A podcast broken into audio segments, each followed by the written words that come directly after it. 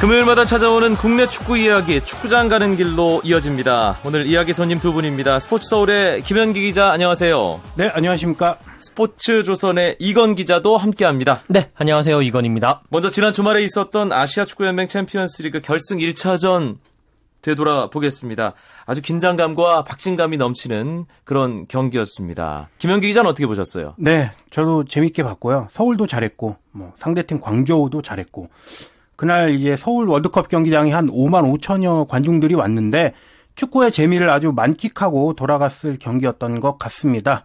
결과는 이제 두 골씩 주고받으면서 2대2 무승부로 끝났죠. 서울이 에스쿠데로 선수의 선취골로 앞서 나갔지만 광저우가 엘커슨 선수의 동점골, 가오린 선수의 역전골이 터지면서 뒤집었거든요. 그런 상황에서 서울이 패색이 짙었는데 경기 막판에 또 대한 선수가 제동점골을 넣으면서 2대2가 됐고 가장 인상 깊었던 것은 역시 결승전이라는 게 단판 물론 홈앤더 어웨이지만 양 팀이 조심스럽게 경기 운영을 하면서 한 골 승부 이런 게 많, 많은 게 이 결승전의 성격인데 이번에는 두 팀 다 공격적인 운영을 하면서 치고받는 아주 짜릿하고 재밌는 이 경기가 나왔던 것 그게 아주 인상 깊었던 것 같습니다. 그래서 현장에 있던 팬들도 TV로 경기를 지켜본 팬들도 축구의 재미를 만끽할 수 있었는데요. 사실 경기 전에는 서울이 조금 불리할 거다. 광저우가 워낙 화력이 센 팀이기 때문에 서울이 쉽지 않은 경기를 할 거다. 이런 전망들이 있었습니다. 지난주에 이건 기자가 바로 또 그런 전망을 하지 않았나요? 네, 그 당시에 조금 아무래도 그 광저우가 아시아의 맨시티라는 별명이 있지 않습니까? 광저가 조금 더 유리할 거다 하지만 서울의 홈이기 때문에 무승부 정도를 네. 하지 않겠느냐라는 아, 정확하게 맞히셨네요. 2대 2가 아니라 그때는 1대 1을 해가지고 좀 예. 아쉬움이 남습니다만 어, 상당히 서울의 입장에서는 초반에는 이 광저우 팀에게 약간 조금 겁을 먹은 듯한 그러니까 조금 이 겁을 먹는다는 표현이 조금 그렇긴 하지만 신중한 경기를 좀 했었어요. 하지만 생각보다 그렇게 강하진 않다라는 네. 음. 그런 자신감을 아마 서울 선수들은 많이 얻을 수가 있었을 겁니다. 그렇기 때문에 11월 9일에 넘어가게 되면 어 거기서는 일 그러니까 일단 무조건 승리를 하게 되면 우승이고요. 네. 그리고 이제 비겼을 때 여러 가지 따져야 되거든요. 그러니까 뭐 1대 1로 비기게 되거나 0대 0으로 비기게 되면 이거는 원정 우선 원정 다득점 우선 원칙에 의해 가지고 그러니까 광주가 두 골 넣었기 때문에 만약에 그렇게 비기게 되면 광주가 우승을 하고 3대 3이나 뭐 4대 4나 5대 5나 그러니까 그 2대 2 이상으로 비기게 되면 또 이제 서울이 우승을 하게 되는데 그렇기 때문에 서울은 무조건 승리를 위해서 그리고 또 자신감을 얻었다라는 거 상당히 좋을 것 같습니다. 이게 네. 이건 기자가 지적을 해준 대로 광저우가 생각만큼 그렇게 강하진 않았다. 서울이 대응을 잘했기 때문이기도 하겠고요. 어, 다리오 콩카, 무리퀴, 엘케손 이 3인방이 물론 엘케손 선수가 골을 넣긴 했지만 무리퀴를 봉쇄하는데 서울이 성공을 하면서 뭔가 광저우의 공격을 무력화시키는 방법을 찾지 않았나 그런 생각이 듭니다. 2차전 광저우 원정이긴 하지만 해볼 만한 경기라는 생각이 드는데요, 김현기 기자. 네, 저도 그렇게 생각합니다. 이제 광저우 홈 경기장이 이제 텐허 텐허 경기장인데 6만 이상을 수용할 수 있고 지금 다 매진이 됐다고 합니다. 거의 일방적인 이 광저우의 응원 열기가 예상이 되지만 첫 번째 이 톈허 경기장은 서울 월드컵 경기장과 다르게 종합운동장입니다. 트랙이 있죠. 네, 트랙이 있기 때문에 그런 열기가 조금은 반감되지 않을까. 그거를 이제 저는 서울이 그래도 유리한 점이 있다면 종합운동장이다. 그걸 들고 싶고 두 번째로는 이미 이 아시아 챔피언스 리그 오래 하면서 서울이 뭐 베이징 원정도 갔고 또 10만 명을 수용하는 이란 이 테헤란의 이 아자디 아자디, 스타디움. 스타디움, 네, 이 지옥 같다던 아자디 스타디움에서도 뭐 두 골 넣으면서 2대 2로 비기고 뭐 상대 관중들 다 조용하게 만들고 이런 경험이 있었기 때문에 잘 이겨낼 것으로 생각합니다. 네, 서울 원정 경기라는 부담 일단 한번 겪어봤기 때문에 이런 원정에서 광저우 아무리 시끄럽다고 해도 또 이겨낼 수 있는 뭐 그런 선수들의 자신감이 있을 거란 생각이 드는데 어떤 전술을 펼쳐야 될까요? 좀 보수적으로 해야 될까요? 어떻습니까? 이건 기자 보기에는. 네, 제가 봤을 때는 보수적인 부분을 많이 강조를 해야 될 것 같습니다. 그러니까 지금 광저가 홈, 그러니까 AC 아시아 챔피언스 리그에서 이제 홈에서 6경기를 했거든요. 그때 16골을 넣었습니다. 그리고 실점이 하나, 하나 도 없습니다.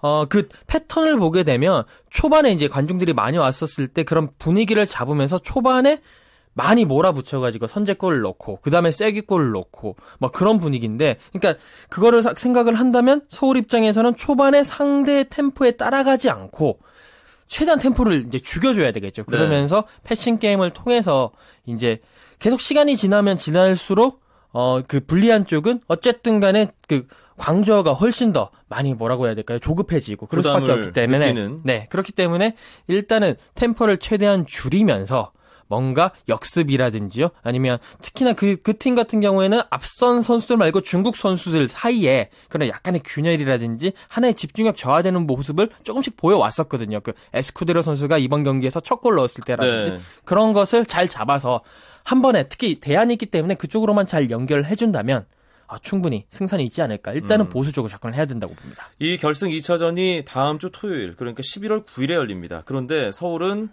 지난 주중에 울산 원정 갔다 오고요.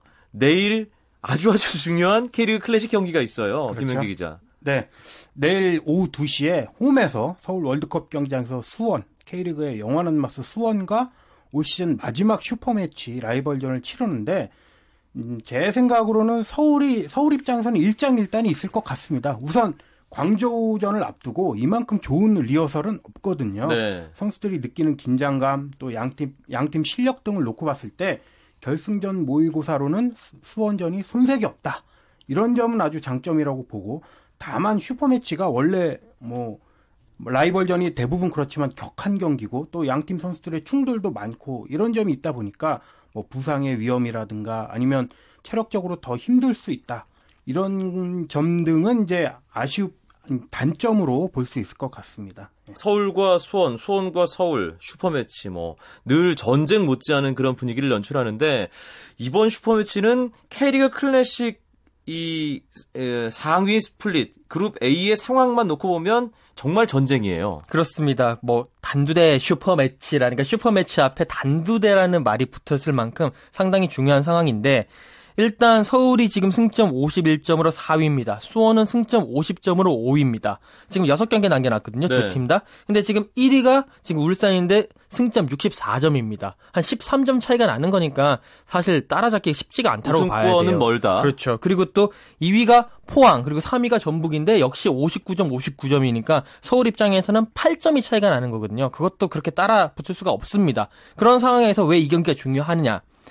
내년도 아시아 챔피언스 리그 진출권입니다. 그러니까 지금 이 FA컵에서 포항이 우승을 했기 때문에 지금 상황에서는 포항이 3위 안에 들어갈 수 있을 것 같거든요. 그러면 그 FA컵에서의 그런 ACL 진출권이 4위까지 승계가 될 수가 있습니다. 그렇죠. 그럼 4위 4위는 내년에 아시아 챔피언스 리그를 나가고 5위는 못 나가는 완전히 천양지차의 그런 상황이 발생을 하기 때문에 여기에서 승리를 하는 팀이 결국 4위 자리를 좀 더 공고히 할 수 있다라는 그런 이점이 있습니다. 그렇기 때문에 승점 3점이 양 팀 모두에게 중요한 그런 상황입니다. 그렇다면 서울과 수원에 내일 오후 2시에 열리는 슈퍼매치 두 기자는 어떻게 예상하세요? 김현기 기자부터. 네. 제가 지난주에 수원과 울산이 하는 경기를 직접 가서 봤습니다. 이제 수원이 1대 2로 졌는데 울산이 이겼죠. 하지만 경기력 자체를 놓고 봤을 때 저는 많이 놀랬습니다.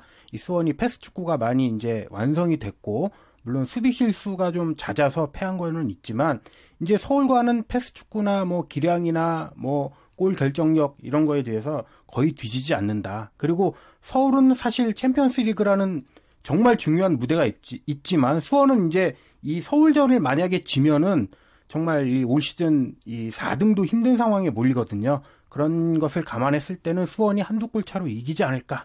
원정팀 수원의 승리를 예상합니다. 이건 기자는요? 최영수 감독이 이 얘기를 들으면 상당히 기분 나빠할 수 있겠습니다만 저도 수원의 승리가 조금 더 유력하지 않나 싶습니다. 네. 일단 서울은 중간에 경기가 많았습니다. 하지만 수원은 일주일 만에 경기를 치릅니다. 체력적으로 훨씬 더 앞서 있는 상황입니다. 음, 수원의 승리. 그렇다면 슈퍼매치 지나고 다음 주에 있을 아시아 챔피언스 리그 결승 2차전은 어떻게 전망하세요? 어, 저 같은 경우에는 서울이 한 한 골 차 정도로 이기지 않을까. 뭐 조금 그런 바람을 사심을 조금 넣어서 전망해 보겠습니다. 김현기 기자는요? 네, 모든 축구에 이변이 있기 마련이죠. 음, 광저우가 승승장구했지만 결국은 이 주인공은 서울이 되지 않을까 그런 생각을 하고 있습니다. 네, 그랬으면 좋겠다라는 바람을 섞어서 두 기자가 전망을 한 것으로 이해를 하겠습니다. 서울과 수원의 슈퍼매치 외에도 어, 상당히 흥미진진한 K리그 클래식 아, 경기가 치러질 예정입니다. 이게 사실 계속해서 한 경기 한 경기마다 아, 참 치열한 승부가 펼쳐지고 있어요. 어떤 경기들이 있는지 살짝 정리를 좀 해볼까요, 김현기 기자? 네, 우선 이제 상위 스플릿 얘기를 해야 되겠죠. 울산이 1위, 선두 울산이 인천 원정으로 와서 싸우게 되고, 그 다음에 포항이 부산으로 가서, 이제 포항이 지금 2위인데, 울산과 5점 차로, 부산과의 경기에서 또 승리를 노리면서, 울산과 포항 두 팀이, 이, 인천, 부산은 이 상위 스플릿에서 약간 하위 팀이거든요. 승점 3점 챙기는 것을 노릴 것 같습니다. 네. 포항과 울산이 각각 부산과 인천 원정을 떠나는데 거기서 어떤 팀이 또 승리를 거두느냐. 야, 네, 요거 꽤 중요하죠. 예, 네. 상당히 중요해 보이고요. 하위 스플릿에서 이 토요일에 전남 제주전 있고요. 일요일에는 성남 대 경남, 또 대전 대 대구의 경기도 있습니다. 아, 그리고 한국 축구 뭐 언제나 뜨거운 이슈를 만들어 주는 선수죠. 박주영 선수가 컵 대회에서 아스널 유니폼을 입고 정말 오랜만에 그라운드에 모습을 드러냈습니다.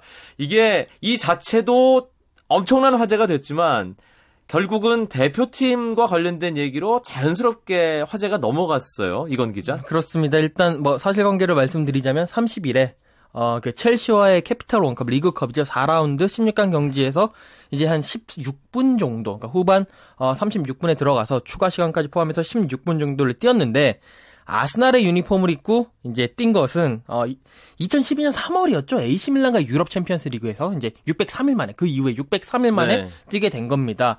어 뭐 16분을 뛰었다라는 거 사실이 그 말씀드리는데 중요한 게 결국에 지금 홍명보가 원톱에 그런 부재, 원톱에 여러 가지 문제가 있는데 그 문제를 해결할 가장 큰 대안이 결국 박주영이었기 때문에 어, 이번에는 특히나 4일에 그 스위스전을 앞두고 명단을 발표하지 않습니까? 그때 과연 박주영 선수에 부르느냐 마느냐 이런 문제에 대해서도 상당히 관심이 이렇게 초점이 이렇게 되고 있다라는 게 사실입니다. 네, 박주영 선수가 뛰지를 못했기 때문에 그 동안은 홍명보 감독이 뽑을 수 있는 명분 자체가 없었습니다. 그런데 일단은 그라운드에 나왔어요. 16분을 뛰었단 말이에요. 그래서 뽑을 것이다, 뽑아야 한다 이런 언론의 그 의견들도 계속해서 나오고 있고요. 김현기 기자, 다음 주 11월 4일 이번 스위스전 러시아전 준비하는 홍명보 감독의 대표팀 박주영 선수 이름이 들어 있을까요? 어떻게 예상하십니까? 네, 저는 들어 있을 것으로 봅니다. 네. 우선 이제 홍 감독이 이 지난달 아 지난달 말리와 말리와의 평가전을 마치고 나서 이런 얘기를 했어요. 아직 대표팀에 없지만 박주영 선수도 우리 원팀의 일부다. 음. 그 전까지는 홍 감독이 박주영을 뽑을 것이냐 안 뽑을 것이냐 갑론을박이 많았는데 홍 감독이 그 말 한마디로 사실상 커밍아웃을 했습니다. 커밍아웃을 한 상황에서 이제 박주영 선수를 차라리 이런 상황이면은 차라리 불러들여서 정말 상태가 어떤지 보고 뭐 예전에도 박주영 선수가 뛰지 못했을 때도 아스널에서 뛰지 못했을 때도 대표팀에서 잘한 적이 있었거든요. 그리고 뭐 요즘 덴마크의 벤트너 같은 선수도 비슷한 상황으로 소속팀에서는 힘들지만 또 대표팀에서 잘하는 경우도 있고 정말 불러서 뛸 수 있는 건지 아니면은 아직 모자른 건지 확인해 보는 것도 나쁘지 않다. 그 적기가 어쩌면 11월 이번 2연전일 수 있다. 이렇게 생각합니다. 김현기 기자의 개인적인 의견을 섞어서 지금 얘기를 해주신 건가요? 네, 네. 그리고 저 뭐 들어있을 확률이 높다고 저도 보고 있습니다. 네. 이건 기자, 이좀 다른 질문을 드려보겠습니다. 네. 박주영 선수가 대표팀에서 제대로 녹아들면서 활약을 할 수 있을까요? 경기에 나선다면? 어, 일단 아스널에서 경기에 뛰었다는 것 자체가 훈련도 무리 없이 소화했다라는 것을 보여주는 것이고요. 네. 어, 그렇기 때문에 개인적인 그런 역량이라든지 능력은 뭐 큰 문제는 없을 것 같습니다. 다만, 과연 지금의 홍명보에 녹아날 수 있겠느냐?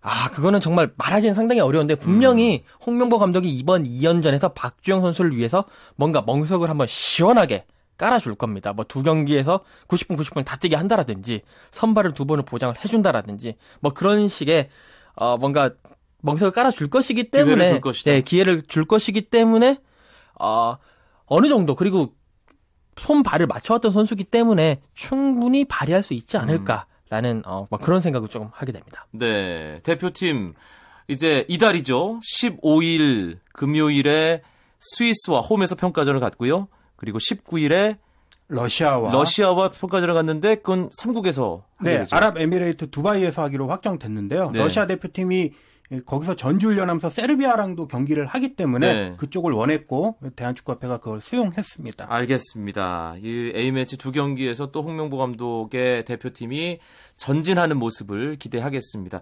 오늘 축구장 가는 길 재밌는 이야기 꾸며주신 두 분 스포츠 서울의 김현기 기자, 스포츠 조선의 이건 기자였습니다. 고맙습니다. 고맙습니다. 감사합니다.